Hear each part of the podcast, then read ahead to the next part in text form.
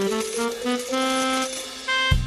Всем привет! Это подкаст «Франкель про бизнес». Меня зовут Наталья Франкель, я предприниматель. И хочу, чтобы в эпоху турбулентности, благодаря этому подкасту, действующие бизнесмены не чувствовали себя одинокими.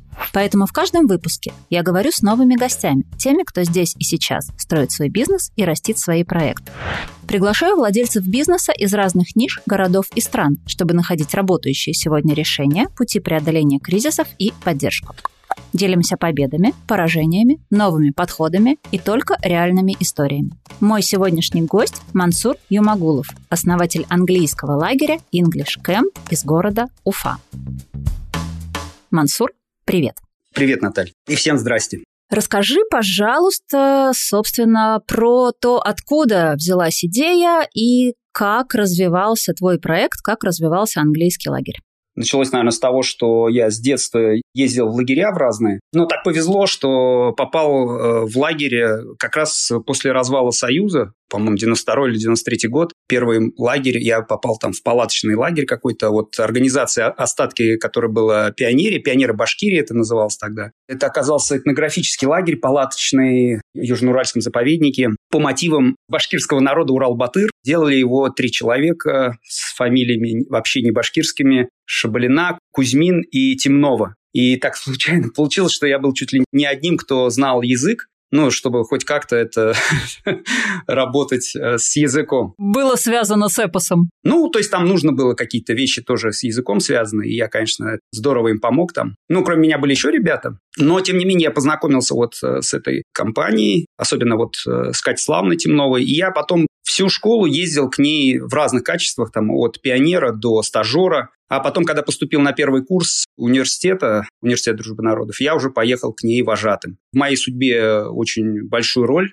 сыграла эта женщина. И вот это удивительно, но факт. То есть мы знакомы больше 30 лет, и мы продолжаем с ней сотрудничать. По сути, она является моим исполнительным директором, возглавляет производство у меня из за 60. Ее дети работают у меня тоже управляющими все. Ну и, кстати, благодаря этой женщине я, когда поехал уже, ну, когда уже был взрослым, там мне уже было по 30, я поехал в лагерь просто ее проведать. И там встретил свою супругу, которая работала на тот момент, у нее старший пионер-вожат Регина Лукманов, тоже сооснователь нашего проекта. Вот, по сути, три человека, которые основали лагерь а, ну был еще такой период в Москве, когда я учился. Я по профессии преподаватель философии и испанского. Тогда э, в РУДН был обязательный иностранный язык, неважно, кто-то эколог, юрист. Например, Навальный учился на год старше меня или на два года, но он учил английский. Я учил испанский. И получилось так, что я еще в Москве отработал э, в таком лагере, тоже сетевом английский клуб называется, с командой ребят из МГУ, в основном филфак МГУ. И мы много лет там делали этот проект. Так получилось, что потом я долго не занимался лагерями, занимался разной другой деятельностью, работал в выставочном бизнесе, в маркетинге, занимался Jack Daniel's в России, BTL-менеджером работал. Прекрасная золотая жила. Была мечта моя, ну, то есть, чтобы это было связано с языками как-то, потому что это было представительство Браун Форман, компании американской. Ну, и такая жизнь, знаете, так как алкоголь запрещен, как реклама везде, то они в основном рекламировались через вечеринки. И вот за два года работы там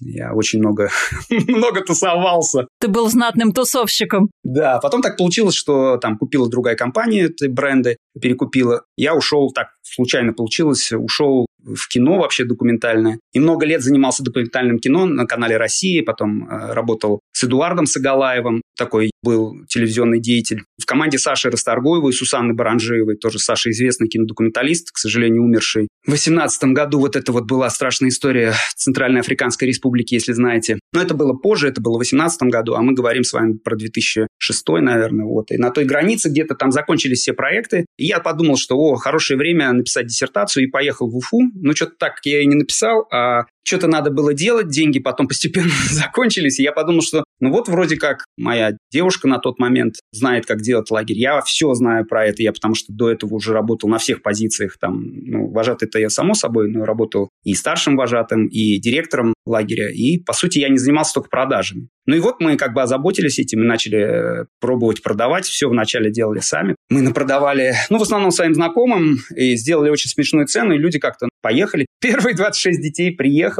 Причем я помню, что мы начали продавать что-то такое в марте, март, апрель, и вот уже май, И мы понимаем, что у нас там две путевки. Я там еще где-то беру денег, и вот тогда только появились, кстати, эти Тогда, естественно, не было никакого SMM. Тогда были лифты появились. Это какой год? 2009 год. И вот лифты сработали, мы набрали первых 26 детей. Потом через еще две недели поехало еще 36 детей. И из них половина была тех же детей, которые были на первой смене, им понравилось. И все. И потом как бы уже второй сезон начался уже вал. Ну, мы так вот прям серьезно рекламой никогда больше не занимались. Активными продажами вплоть до двух последних лет, когда они были очень с турбулентностью. Сейчас э, лагерь э, развился, мы работаем все лето. У нас вот в этом году там больше 650 детей к нам приехало, что для профильного лагеря, ну, который не профсоюзный, а просто какая-то вот тема. У нас есть разные в республике лагеря. От индейских, там вот говорящая вода, шикарный лагерь, до, ну, там тоже тематических разных. Но у нас, наверное, один из самых больших такой вот из таких, скажем так, тематических лагерей. Как по году происходит жизнь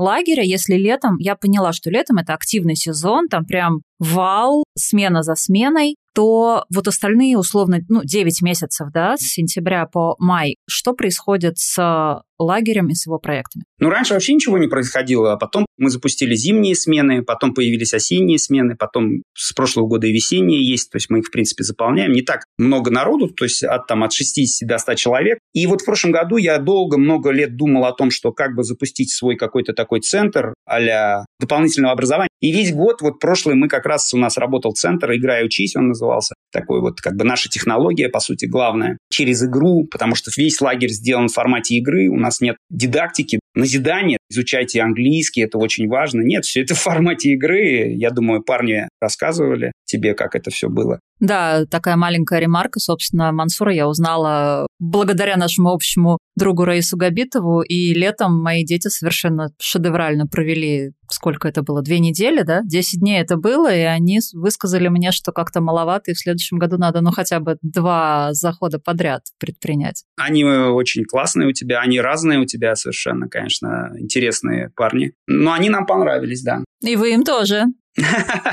Это очень радует. Для этого лагерь существует. По факту это точка, где люди знакомятся, дружатся. Такое место, как школа. Кружки – это не совсем то. По сути, лагерь, он э, является местом, где идет же полное погружение. Для многих детей это вообще первый опыт э, выезда куда-то без мамы. Из семьи. Я думаю, один из секретов того, что мы делаем, это безопасное место, первое. Это для родителей, что очень важно. То есть родители ему остальное он уже рассматривает в следующем там, приоритете. А для детей это важно, чтобы было приключение. Вот эта комбинация безопасного приключения, она отличает хорошие проекты от не очень хороших. То есть одно без другого, ну, то есть ты представляешь, да, можно сделать очень веселое приключение, но с травмами там, и все это потеряет смысл. Ну и второй раз точно родители не отпустят туда ребенка. Да, или делать полностью, типа, вообще не шевелимся, тихий час у нас 4 часа, а такие лагеря есть. Мне кажется, это хороший лагерь для взрослых с тихим часом 4 часа прям. Да, но это должен быть сознательный выбор, а тут тебе не дают выходить, это грустно немножко. Вот. У нас полтора часа идет тихий час. Это умеренно нормально. Слушай, а из кого состоит команда? Вот э, лагерь, у него есть явно, как я это понимаю, так как мы это все раскладываем на составляющие, чтобы под капот залезть максимально, вот есть постоянная команда и есть сезонная команда. Расскажи, из кого состоит твоя команда? Ну, есть э, некий костяк, который круглый год работает и который на зарплате. То есть это офис, э, продажники, там маркетолог, SMM, бухгалтера, но это на аутсорсе, понятно. Но есть методист, зав. производством частично, и она ниже школы вожатых, это Катя Темнова. И вся команда, которая вокруг э, формируется нас, это в основном студенты языковых факультетов, которые знают английский, то есть это обязательное условие приема на работу, знание английского, все остальное уже потом. Мы их обучаем практически бесплатно, трудоустраиваем. И для них же идет еще вот эти все, кто вот с факультета романо-германской филологии. Мы так договорились э, с факультетом, что им идет зачет, это педпрактика. Вообще бинго, то есть э, и педпрактику вместо школы они проходят, и денег нормально они получают, в принципе, по уфимским меркам нормальные зарплаты. Так получилось еще, что в детстве, вот в школе я ездил еще в такие лагеря, как Артек и Орленок, то есть это такие всесоюзные детские центры, как победитель там а, олимпиад разных. Э, я участвовал туристические и там выживальческие, экологические, вот такого направленности. И увидел, как это делается еще вот в таких больших штуках. Это было тоже интересно. А потом во время учебы в этом университете я ездил в Штаты, работал подсобником в еврейском лагере, в большом самом чикагском лагере Кемшай. Тоже увидел их систему, она тоже интересная. И потом еще тоже, так как я испанист, я в Испании был в нескольких таких типа скаутских лагерях, тоже интересно их опыт был посмотреть, как это у них. А что ты от них взял? Ну вот у американцев мне, конечно, очень понравилось. Я это не смог взять, потому что у меня нет своей базы, да, мы все время арендуем, но то их подход, как бы, как они сделали это, с каким размахом, то есть это огромное пространство, десятки гектар, это было там одна часть озера – это как бы лагерь огромный на 600 детей, а через мостик раз переходишь, и у них курорт для бабушек, дедушек, родителей. Но они как бы не пересекаются вообще, ну, то есть могут на заключительный концерт там прийти просто в атриум и послушать это все. А так супер вообще. Вот, пожалуйста, вам услуга, вам услуга. Это где-то два часа езды от э, Чикаго. Это Висконсин штат был. У испанцев я понял, ну, это я и сам так знал, что, в принципе, если есть э, клевая начинка, то можно и в палатке спать. Ну, у них еще мне очень понравилась вот эта система шевронов, которые они по заключению заезда, они получали какой-то шеврон. И у нас это реализовано по-другому немного. У нас есть система мотивации, у нас на каждый вид активности есть ленточка. И по факту дети каждый день из отрядов, из городов, как это у нас, получают по заслугам то, что они вчера наработали. То есть если ты собрал там красное – это спорт, э, синий – это английский язык, э, зеленый – это чистота, экология, розовое – это вот дружелюбие в коллективе, и фиолетовое – это творчество. Вот пять видов мы так насчитали. И они, если это собирают, у них получается как золотая лента, и это значит человек, э, ну, выдающийся у него способности, и он имеет право выдвинуться в совет лагеря, это у нас называется Сенат, где есть два титула, эсквайры и сенаторы. Отличается тем, что эсквайры – это на уровне своего города ты отличился, а сенаторы – это уже общелагерные, такие, ну, старшие обычно дети, получают титулы. Вот эта система, она очень классно дает тебе диагностику быструю, ты можешь взглянуть на ребенка и посмотреть, что у него там вообще происходит. Например, почему к середине сессии у ребенка нету вообще ни одной ленты. Это вопрос уже к тьютеру у нас это называется, к наставнику. Вожатый по-простому, если кстати, классная штука, тоже я увидел вот в этом еврейском лагере. Техническое вооружение. Были там, не знаю, и гольф, и теннис, и бассейны. Но меня поразил скалодром, который был у них э, на открытом воздухе, где был парень вот из Израиля, очень классный мужик. И я увидел, как это прикольно можно преподавать. То есть я первый раз вообще попробовал лазить. Потом я вернулся э, в Россию, тогда ну, учился еще, и, и начал заниматься скалолазанием. И всегда мечтал, думал, вот как классно детям вот такую делать штуку. И когда мы посчитали, сколько это стоит, это дорого стоит, вот это там, ну, минимум миллиона два, там, какой-то более-менее приличный, там, потому что железная конструкция должна была, ты сам ее не можешь сварить. Я долго думал, как как, как, и вот тут вот бам, бинго у меня точно думаю, деревья. И мы начали делать вот эти древодромы, по сути, на деревьях, такие же трассы, то есть, ну, это zero, то есть, по сути, стоит, это стоит только оборудование, ты делаешь верхнюю страховку, это супер аттракцион. За активную жизненную позицию мы даем и раскрытие жизненного и творческого потенциала. То есть вот она за что у нас звучит наш диплом в конце. Ну да, и они гордятся этим, ну, достижением по факту. Потом для них это такая ценность. Слушай, а вот ты сказал такую историю про то, что у лагерей, в которых ты был за рубежом, там в Америке в том числе, была своя база, ну, то есть по факту свое пространство, и они, ну, максимально его, понятно, используют. У тебя не было каких-то идей с кем-то запартнериться, заколлаборироваться, чтобы у тебя, вероятно, была площадка, было некое пространство, где ты мог бы построить вот лагерь мечты. Да-да, эта мечта всегда есть.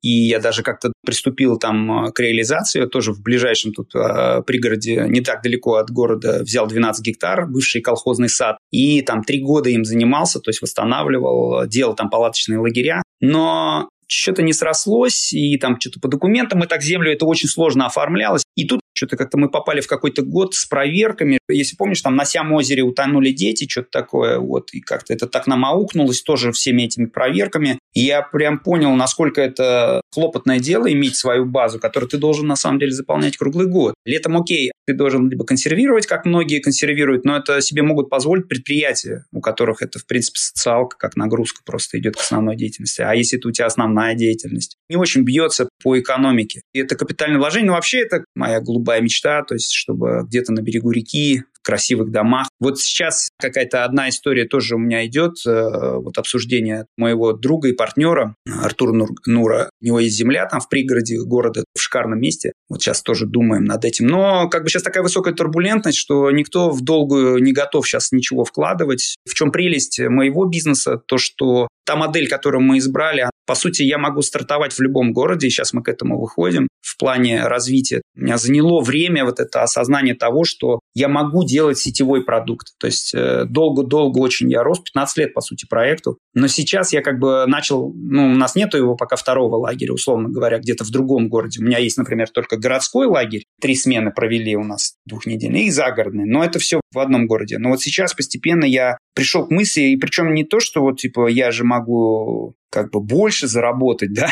Это тоже важно, это хорошая идея, в принципе, она мне нравится, потому что деньги для меня – это, по сути, свобода. Не верьте тому предпринимателю, который скажет, что деньги для него не важны. Это какой-то странный предприниматель будет. Это важно, но это не предельная, там, скажем так, это ценность там в твоей жизни. В любом случае, для предпринимателя это как раз это и есть мерило его успеха или неуспеха, да, что он без долгов, например, он в плюсе. В принципе, это очень классно. А у нас такая модель бизнеса, так как у нас нету, например, своей базы, я всегда искал таких партнеров, у которых есть недозаполненные площади, и с ними партнерился, и я всегда плачу под спрос. То есть я плачу, ну, стараюсь так договора составить, чтобы я не выкупал, например, все это, что у них не ликвид, условно говоря, закрывая его платежом, а только под спрос то есть я плачу человека день. Но я стараюсь делать так, чтобы у меня, в принципе, было все заполнено. И в этом году мы вообще очень классно с этим справились. Несмотря на тот вызов, что вот в прошлом году был кэшбэк, например, 50% денег всем родителям возвращали деньги, а в этом году это все отменили. Да, это была очень для родителей приятная опция, конечно. И мы в прошлом вот году выросли на 60 почти процентов, то есть э, очень сильно выросли. А в этом году я вот реально думал, что делать в связи с тем, что его уже ну, не продлили. Но мы справились. У тебя было сильное падение, кстати, вот относительно прошлого года? Мы выросли. Нет, выросли, еще больше стали. Несмотря на отсутствие кэшбэка? Смены сделали короче, они перестали быть у меня 14-дневными, я сделал их 10-дневными. Цену оставил ту же, что которая была два года назад. Это знаешь, как этот кефир, который не литр, а 800 грамм. Но качество продукта не изменилось. То есть я за 10 дней, я это знал, что мы прокачиваем все равно вот эти... Ну, у меня заезд 80 детей примерно, там 75-80 детей. Мы вот на эти 5 городов, как это у нас называется, 80 детей плюс 10 взрослых, то есть это 90 человек, мы из-за того, что есть особенности программы, особенности того, как мы работаем с детьми, да, наши системы, наши конституции, там, правила, традиции, игры, все вот это, мы успеваем сделать коллектив, ну, командный такую штуку, что Дети рыдают в конце. Это хорошо. Хороший результат для организатора. Хороший лагерь, когда дети рыдают, все взрослые рыдают, и все возвращаются. Да, это показатель. Это, по сути, ценный конечный продукт, который мы проговариваем всем э, нашим сотрудникам. То, что это здоровый, довольный ребенок на воротах, которых ты отвел к родителям, желающий к нам поехать еще раз. И рекомендующий нас своим друзьям и знакомым. И по факту так получается, что мы работаем практически все время на входящем. И мы не делаем, у нас, кстати, нет никаких скидок, кроме скидок группам. То есть, если вот группа приходит, я такой делаю скидку, и все, в принципе, и сенаторам еще. По факту, одноклассники, ну, с удовольствием, друзья, едут. У нас больше 80% это узнали от знакомых. Хотя мы делаем и SMM, наши все соцсети, в Телеграме, все это есть. Надо, конечно, это поддерживающая история. Потому что, наверное, это все равно надо делать, и как бы это, это правильно, потому что это коммуникация со своей аудиторией, не обязательно новая какая-то. И что касается вот этого проекта круглогодичного, о котором я думал с самого начала, мы попробовали кучу разных форматов в прошлом году с командой. Думали, мы зайдем с продленкой сначала, потому что как где-то в конце я держу все равно, ну, школа может появиться из этого наверное, не как вот в плане учебы, например. Я потому что считаю, что в школе должно быть как бы два учителя, и еще должен быть как вожатый, кто-то как тьютер, который занимается атмосферой, условно говоря, коллективом самим. Ну вот, например, в началке учитель начальных классов, то есть как учитель, и еще вот такой наставник, лидер, да, который с детьми играет, гуляет, дружит, делает с ними всякие коллективные творческие дела. А это была моя идея, но мы не смогли этот продукт запустить. Мы кучу других разных попробовали, и языковую какую-то школу, и мастер-классы. Больше всего зашло это лагерь выходного дня. У нас воскресный лагерь, мы его делали, правда, уже несколько лет и до этого, но вот здесь это более-менее заработало хорошо. То есть у нас, э, ну, с утра привозят, в воскресенье 10 там, и в 6 забирали. И зашли такие проекты, например, как игровые «Наш конек», это вот ролевые игры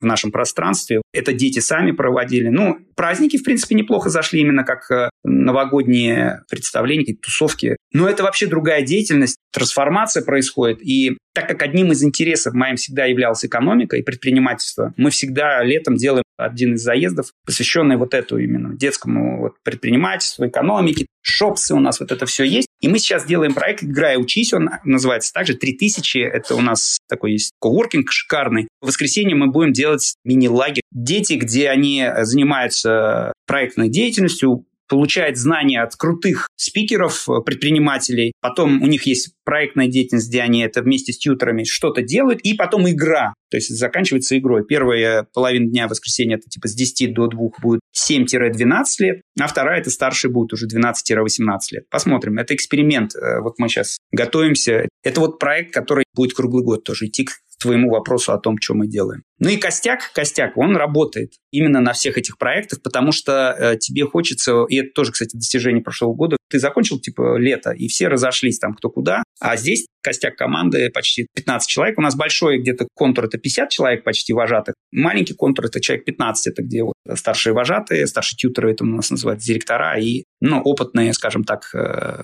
ребята, которые несколько лет уже работают с нами. Ты сказал про то, что ты сейчас ощутил готовность выходить на другие регионы, другие города. Ты хочешь делать франшизу или ты думаешь про партнерство, или ты хочешь делать все сам? Как ты видишь вообще, как это могло бы развиваться?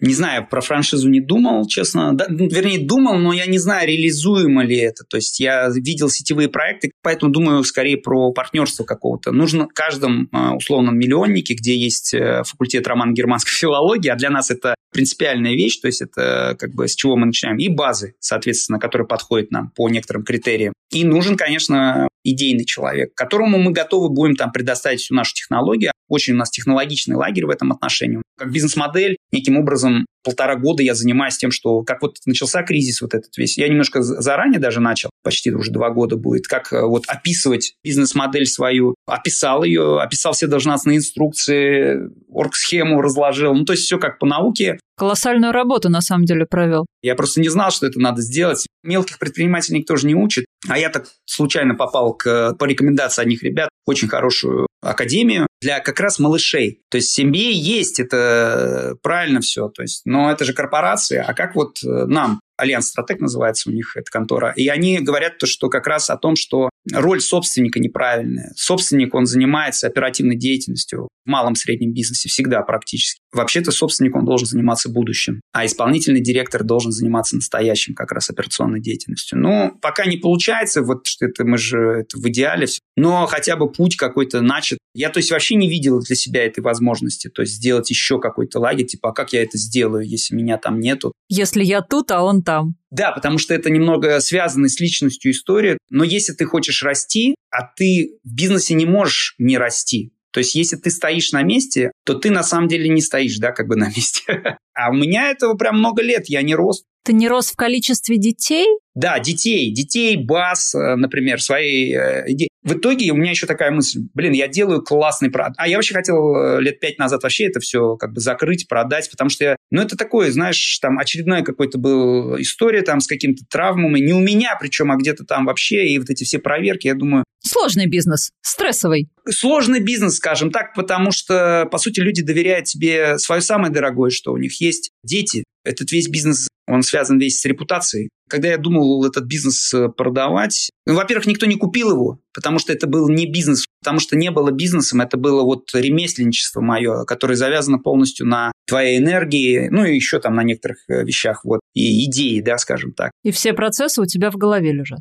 Ну да, не описанные никак, не прописанные. И потом получается так, что когда мой ребенок, собственно, начал ездить, я понял, что ну, насколько это крутой продукт я делаю. И постепенно у меня пришло вот это осознание, но если не я, то кто-то же должен это делать переоценка произошла вот очень сильно того, что я делаю, потому что я много чем занимаюсь по жизни, кроме лагеря.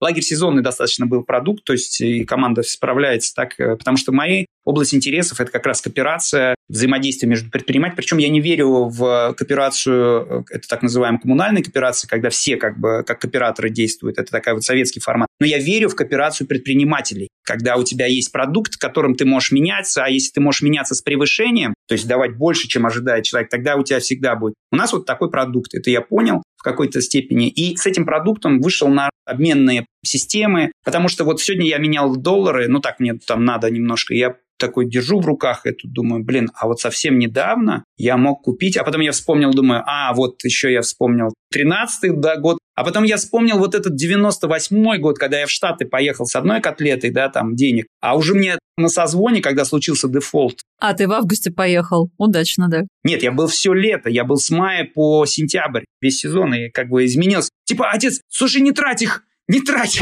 Лучше заработай там это, потому что видишь, что происходит. Да, по сути, это же 6 рублей он стоил. И вот, прикинь, это же мы обеднели во сколько раз. Потому что инфляция неконтролируемая, девальвация, она вообще там у нас произвольная. Я всегда вот этим интересовался, и у меня вот несколько, скажем так, они связаны как раз, условно говоря, с локальными валютами. В Башкирии интересный эксперимент был в начале десятых годов. Это когда э, местный фермер сделал там свою валюту на свой колхоз. Шеймуратики называется, да, и они жили 4 года, причем это товарный талон, он был очень специфический, он сделан был по принципу денег Сильвио Гизеля, так называемые свободные деньги. Это деньги с отрицательной процентной ставкой. Как интересно. То есть это, по сути, юридически было оформлено так, что продуктовый магазин сделал как бы подарочную карту, но только в продуктовый магазин, как талон, да, а предприятие, которое является деревнеобразующим, оно своим сотрудникам продавало как бы эти талоны но с отложенным платежом из-за того, что был кассовый разрыв очень большой. По факту получилось так, что тебе невыгодно эти э, товарные талоны копить. То есть, если ты их положишь под подушку, то там получалось, что 1% э, в две недели чук тает. И там прям сзади был написан график этого исчезновения. И то есть у людей постепенно они поняли, что какая разница, если продукты можно все взять. И как-то вот ожила эта система. Я это просто узнал. Я тогда работал на телеканале местном здесь, уфимском, э, был ведущим, ну, типа такой, встреча с интересным человеком. Это назывался «Уфимский разворот». Ну, то есть это на эхе Москвы местном. И я вот этих парней позвал, э, влюбился в них там. Это мои друзья до сих пор, Рустем Давлетбаев и Артур Нур. Вот из этого выросли многие мои проекты, которые связаны как раз с обменными системами, с кооперацией между предпринимателями. Проекты все, которые, короче, забирают деньги пока, а, а лагерь это как раз тот, который приносит. Есть такая проблема у всех новых начинаний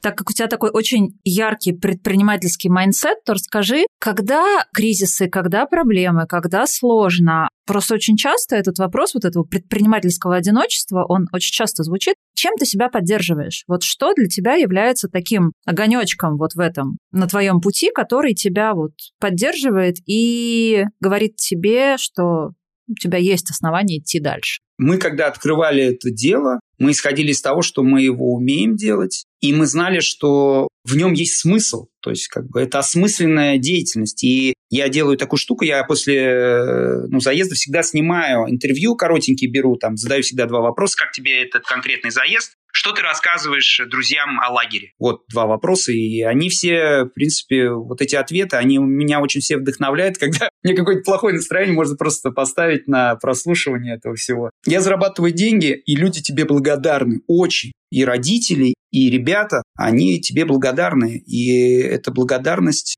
является очень важной составляющей. То есть это придает смысл моей деятельности. И, кстати, полтора года назад то, что началось, подумал, а что я могу такого сделать? И я подумал, что я на самом деле делаю правильную вещь и так. То есть мне просто надо расти, увеличиваться, чтобы больше людей в это вовлекалось, потому что у нас э, в наших лагерях реализована модель уважительного отношения к друг другу, без насилия. У нас есть конституция, она очень коротенькая, простая, но дети ее в первый же день читают все вместе и говорят, что да, мы согласны, все. И это прописано в договоре с родителями, что есть конституция, правила, традиции, и им надо соответствовать. Грубое несоответствие, люди пишут объяснение, почему так они сделали, если это какой-то форс-мажор. Все равно есть люди, я не могу никак на них повлиять, но это меньше одного процента. Вот так мы понимаем, что кого бы мы не хотели брать. Но в лагере такая штука, то, что ты делаешь всегда атмосферу, а один человек может все разрушить. Это же не школа, которая долгий у тебя процесс. У тебя, по сути, там две недели или десять дней. Что еще?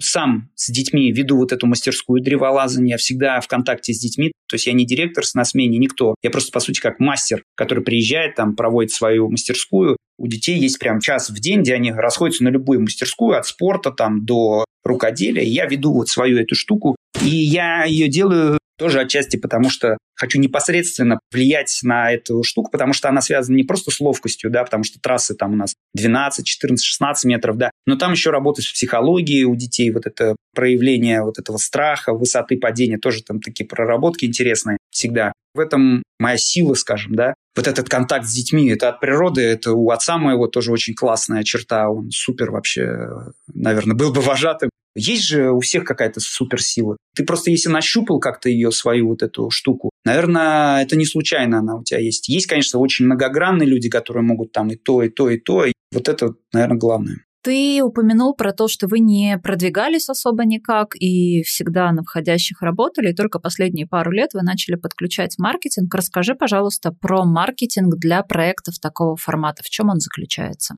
Первое вообще, что мы сделали, это я свел все базы данных своих за эти годы, систематизировал все данные, чтобы понять вообще, а кто у нас есть. То есть, по сути, завел CRM-систему, э, этот э, Bittrex поставил. Ну, более-менее это как-то систематизировало. Были то в Excel, то в Google Docs, то есть где только не было. Вот постепенно сейчас это как-то более... Ну, IP-телефония появилась какая-то. Но то, что у нас был с самого начала группа ВКонтакте, она жила сама по себе и все. Я пошел учиться и понял, что так нельзя, потому что у тебя есть инструмент, в принципе, да, и ты его никак вообще не используешь. То есть вот эта разница вложения в этот инструмент и получения того, что ты получаешь, она большая. То есть это в расходах не так много. У меня маркетолог, по сути, вот и там, он же SMM-менеджер. Контент генерит, э, ну, у нас несколько человек генерит его. Ну, есть дизайнер, да, то есть тоже наемный. Ну, то есть, ну, сдельно это все, сдельно. Что мы еще сделали? То, что мы начали вот в ВК сделали. Ну, то есть у нас был очень хороший вот э, та, которая запрещенная, да, в России очень неплохой был. Ну, и сейчас есть вот. Но не такой уже, как мог бы быть. Интересная статистика, тоже мы ее смотрим очень много приходов оттуда. Вот, потому что это прям наша фокус-группа, видимо, какая-то там получилась. Слушай, ну там очень целевая, на самом деле, аудитория, на мой взгляд. То есть вот эти мамы, все, кто ищут. То есть мы примерно знаем, кто наш клиент за все эти годы, по сути, какие это школы. А, ну первое вообще то, что я делал, я просто пошел в школы тоже, знаешь, я напечатал такую газету, прям я такой же творческий человек. Написал газету такой, типа, «Доступное лето», и где я писал там все кучи лагерей, но лучше всего написал про свой лагерь, естественно. Так, типа, а вот еще есть такое. И прям в школах это как бы, типа, вот, э, не хотите к лету, и по всем школам сделал прям тираж и разнес по многим школам. По-моему, там такой процент в итоге смешной пришел оттуда, типа человека три, по-моему.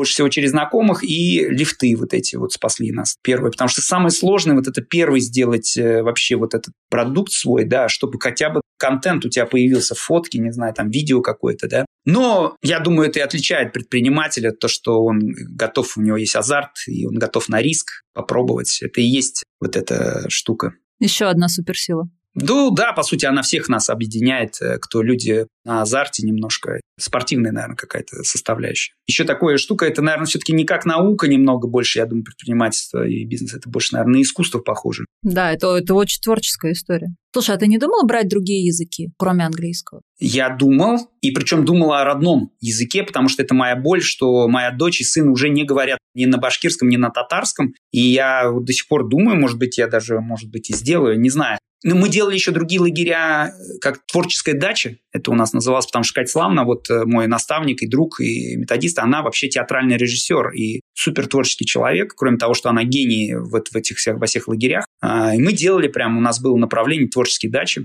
Но это не внутри языкового, это отдельная история. Отдельно я прям делал. На той же базе вот пять заездов э, английский и шестой, например, это творческая дача. Но фишка в том, что он не очень хорошо продавался. Он продавался прям так, э, его нам приходилось продавать, и я в итоге вообще отказался от этой штуки. Ну а о башкирско-татарском лагере думаю, потому что его можно сделать прикольным. И есть запрос у родителей, у многих, боль такая же, как у меня потому что я вот последнее поколение, получается, которое свой родной язык знает. И это грустно немножко. Но 24-й год, может быть, будет первым годом, когда у тебя появится парочка заездов на эту тему. Нет, один хотя бы сделать. Понимаешь, сделать один и сделать его прикольно, по сути, по нашим лекалам. Там просто придется другие тьютеров искать, понимаешь? Там другие наставники должны быть. И это тоже вопрос со звездочкой. А какой вообще план на 24 год? План тысячи путевок у нас за сезон. Чуть-чуть вырасти. И попробовать э, стартовать э, в столице, в Москве. Потому что я в Москве работал много лет, то есть вот этот лагерь московский, я в нем работал. У нас будет другая специфика сейчас. Я все-таки думаю, что английский будет, но э, главная фишка будет именно детское предпринимательство. Для меня это сейчас вообще такая вещь. Я в это погружен, и, это вызывает во мне какие-то эмоции. По сути, это и есть, э, наверное, проблема нашей страны, что у нас мало предпринимателей, предпринимательского духа. И я думаю, что у нас шансы в стране только вот в этом есть, на самом деле. В предпринимательском духе я не имею в виду, что ты обязательно должен стать бизнесменом. Ты должен быть предприимчивым человеком, и неважно в какой области. Ты должен быть человеком с активной жизненной позицией и быть причиной, а не следствием. Если ты правильно это в детях э, преподнесешь им это в формате игры, потому что у нас лагерь называется «Играй, учись», да, вот в который второй проект он. И, например, для меня очень важная вещь, э, там, их умение работать в коллективах. То есть основа английского лагеря – это является коллективное творческое действие, потому что КТД, так называемое, это технология коммунаров вообще. Это начало 80-х, конец 70-х, коммунарское движение, так называемое. КТД. Катя Славна и вот э, Саша Мартынов, э, ее бывший муж, они все из этой тусовки. Я как ребенок советский, э, на самом деле, какого-то вот последнего, наверное, самого интересного, что там лучшее, наверное, я получил от этой системы. Вот оно связано как раз с коллективным творческим действием. И для меня предпринимательство это не обязательно, я как еще раз скажу, бизнес, это скорее вот эта позиция. Ощущать субъектность свою, да, во-первых, то, что ты сам к себе очень правильно относишься, скажем так, с уважением, чего нам, наверное, вот немного не хватает, да, в России, чувство собственного достоинства, вот это. А из него только уже рождается предприниматель, понимаешь? Если ты сам к себе не относишься с какой-то любовью, да, то что ты другим можешь дать? Особенно вот в таком деле, как дети. Да это и не важно, дети и не дети. Вообще, в принципе, все равно. Потому что предпринимательство – это много очень импровизации. Тебе приходится, что-то изменилось, надо что-то делать. Если это все у тебя, как сказать, вымучено, ну, это вообще трагедия тогда предпринимательства для тебя. А если это природа твоя, да, как классному джазмену ему же не надо там ничего, вот он просто уже он вышел на какой-то уровень, да, но у него изначально что-то было в этом такое. И говорят, что вот это предпринимательство, это, по-моему, не, типа, не больше 10% людей, а я вообще так не считаю. Ну, говорят вообще там 2-3%, ну, там разные какие-то цифры. Ну, или 5%, да, а я вообще не так считаю. Я считаю, что мы все предприниматели, потому что в итоге мы все равно продаем свое время, потому что все равно сделка в основании всего лежит. Ты хоть и наемник, понятно, что риски на тебе, но ты рискуешь, что ты не на любимой работе. И жизнь свою ты продаешь не туда. Ты продаешь свое время, меняешь просто на еду. Понимаешь, это вообще тогда зачем? Вот э, для меня просто вопрос тогда, зачем мы здесь? То есть это что? И вот это у меня кризис был где-то в 28 лет, в 27 начался, когда я вот работал в этих во всех компаниях, я думаю, а что дальше? Типа вот на следующий год я продам больше там на 200 коробов Джек Дэниелс. И как, что там? Я тебя слушала и очень прям подписывалась под каждым словом, потому что для меня это очень отзывается. И я очень согласна с тем, что было бы круто, если бы все люди осознавали, что они делают, и находили то, от чего они будут получать удовольствие, потому что прожить жизнь не в удовольствии, а как бы, ну, просто, типа, работать работу на работе, получать там за это деньги и потом как-то просто менять их на еду и время свое менять и не получать результата. Но это очень грустно. Ну, радости не получать. Радость должна быть. Да, мы здесь вообще для чего, по факту? Что? Ну, то есть понятно, что печаль тоже нужна, то есть, но если она только, если только ты в этих состояниях, то это очень грустно. Э, тем не менее, то, что ты сам должен светить, короче, это факт. Да, никто кроме тебя. А расскажи какой-нибудь fail. Ну, прикольная вот история, я тебе расскажу такую, не криминальную. Ну, и не было криминальных, слава богу, но она такая смешная, то, что она определенным образом заплицевалась. У меня в этом году работал мальчишка, у него ник, у нас все же берут ники, э, Нектарин была. Это оказался в итоге э, сын моего менеджера по продажам. Но это оказался тот самый Нектарин, который ездил к нам ребенком когда-то. Сейчас он уже студент там, это все. А но тогда он был, ну, это, наверное, лет 6, наверное, или 7 назад. Это последний день лета, там, типа 28 августа. Закрываем базу, ложимся спать. И в 4 меня будет и говорят, там это, что? Я говорю, что, что? Там Нектарин себе ногу проткнул. А они пошли встречать рассвет. Почему-то он решил полезть на дерево. Там залез на дерево, споткнулся, на сучок на какой-то наткнулся, а там сучок этот зашел ему прям в колено куда-то там. И вот нам уезжать, у меня там 10, э, там, или сколько там, автобусы должны приехать через несколько часов. И я еду вместо этого с ним в местный город Ишимбай к хирургу ночному, который ему вытаскивает этот кусок дерева из ноги. И вот это так закольцевалось, что это потом стал мой физрук, мы с ним поржали, конечно, на эту тему. То есть он пошел в спорт, чтобы лучше координация у него была, и когда он полез на следующее дерево, чтобы он ни на что не напоролся. Ну, кстати, очень хорошо отработал, молодец. Ну и, кстати, у нас много работает, кто у нас был детьми, да, это вот был мой тоже вопрос. Возвращаются ли к тебе дети, которые были у тебя когда-то, ну, просто учениками в лагере? Возвращаются ли они потом вожатыми или привозят потом своих детей, своих братьев? Ну, вот еще никто не привел, но, по-моему, что-то в следующем году такое должно, мне кто-то там говорил. Как раз пара, которая образовалась э, в лагере, да, они поженились, там, и вот у них ребенок. Но именно как э, вожатый у нас очень много. На каждом заезде всегда практически есть либо там вожатый тьютер наш, э, либо старший тьютер или директор. Половина директоров моих сейчас, э, их у меня четыре человека, они бывшие мои дети тоже. А ты ведешь статистику? Сколько пар образовалось за годы работы лагеря? Вот это одну знаю. Наверное, есть еще, но я что-то не в курсе. Тоже интересно, да, там предлагает, то есть, а вот для взрослых, для нас закончивших, я говорю, ну это вообще другое дело, это, говорю, это другой процесс. Другое все. Да, я говорю, пожалуйста, вот э, есть база, можете обзвонить. Выпускники, скажем так. То, смотрите, они тут мне признались, мы сняли дом, но они уже все уже взрослые, они там студенты за 20 там, и они сделали вот эти у нас фишка нашего лагеря, это ночная игра. Мы делаем финал, у нас э, сессия, это, понятно, закрытие церемонии, но за день до мы делаем ночную игру всегда. То есть это бегалка какая-то, разные у нас сюжеты. Вот, но это наша фишка, такая вещь э, тоже. Вот э, они сами организовали ее для себя, там на 20 чем-то человек сделали эту игру. Я этим не занимался. Это они самоорганизация. Ты дал им э, точку отсчета, где они все собрались, а потом уже у них самоорганизация. А так в лагере я всегда всем дети, которые старше у нас возраст, там 16-17 лет, которые там едут в последний раз, я всегда им говорю, вот, пожалуйста, приходите на курсы, я вас рад буду видеть, потому что вы знаете всю систему уже изнутри. По сути, у меня, кстати, и весь офис это тоже либо мои родители, либо это дети. То есть вот по факту у меня в этом отношении, конечно, не приходится людей ставить на цели ценности компании. Они есть де-факто, то есть они как-то сформировались. Но прописал я их впервые вот в прошлом году прописал, вот как бы формализировал, а что вот, ну, кто мы там, как мы, что мы, какая наша идея, миссия, цель. Ну, до этого все это было не оформлено, но как-то мы, видите, даже не зная этого, ничего там, тонкостей вот этих построений всяких, интуитивно все равно у меня были наши люди. А какая миссия? Сделать э, мир лучше. Потому что если ты изменил жизнь, как-то повлиял на жизнь одного человека, то ты на самом деле повлиял на целый мир. И вот эти воспоминания детства, я просто много это знаю по себе. То, что мне снился лагерь. Орленок, кстати, мне снился. Артек вообще не снился, а Орленок снился. И я помню, ну это ярко, это из чего вот ты, по сути, соткан потом. Вот эта энергия детства, она с тобой, ну потом всегда. Ну вот кто я? Я условно как типа Дед Мороза, понимаешь? И это роль у тебя такая. Ну то есть ты организатор детского лагеря, ты лорд Манс. И это очень классно действует на твою психику.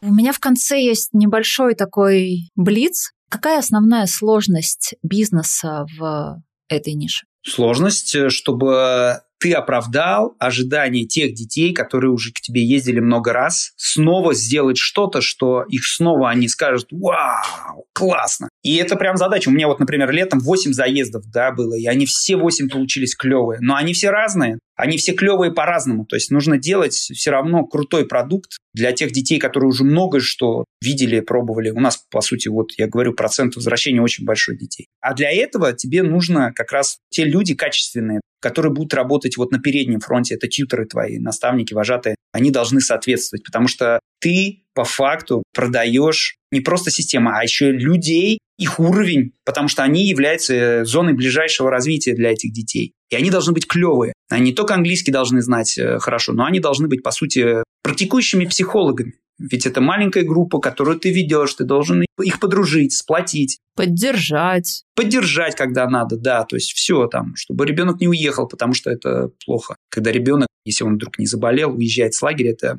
вопрос к вожатым тьютерам, почему это произошло.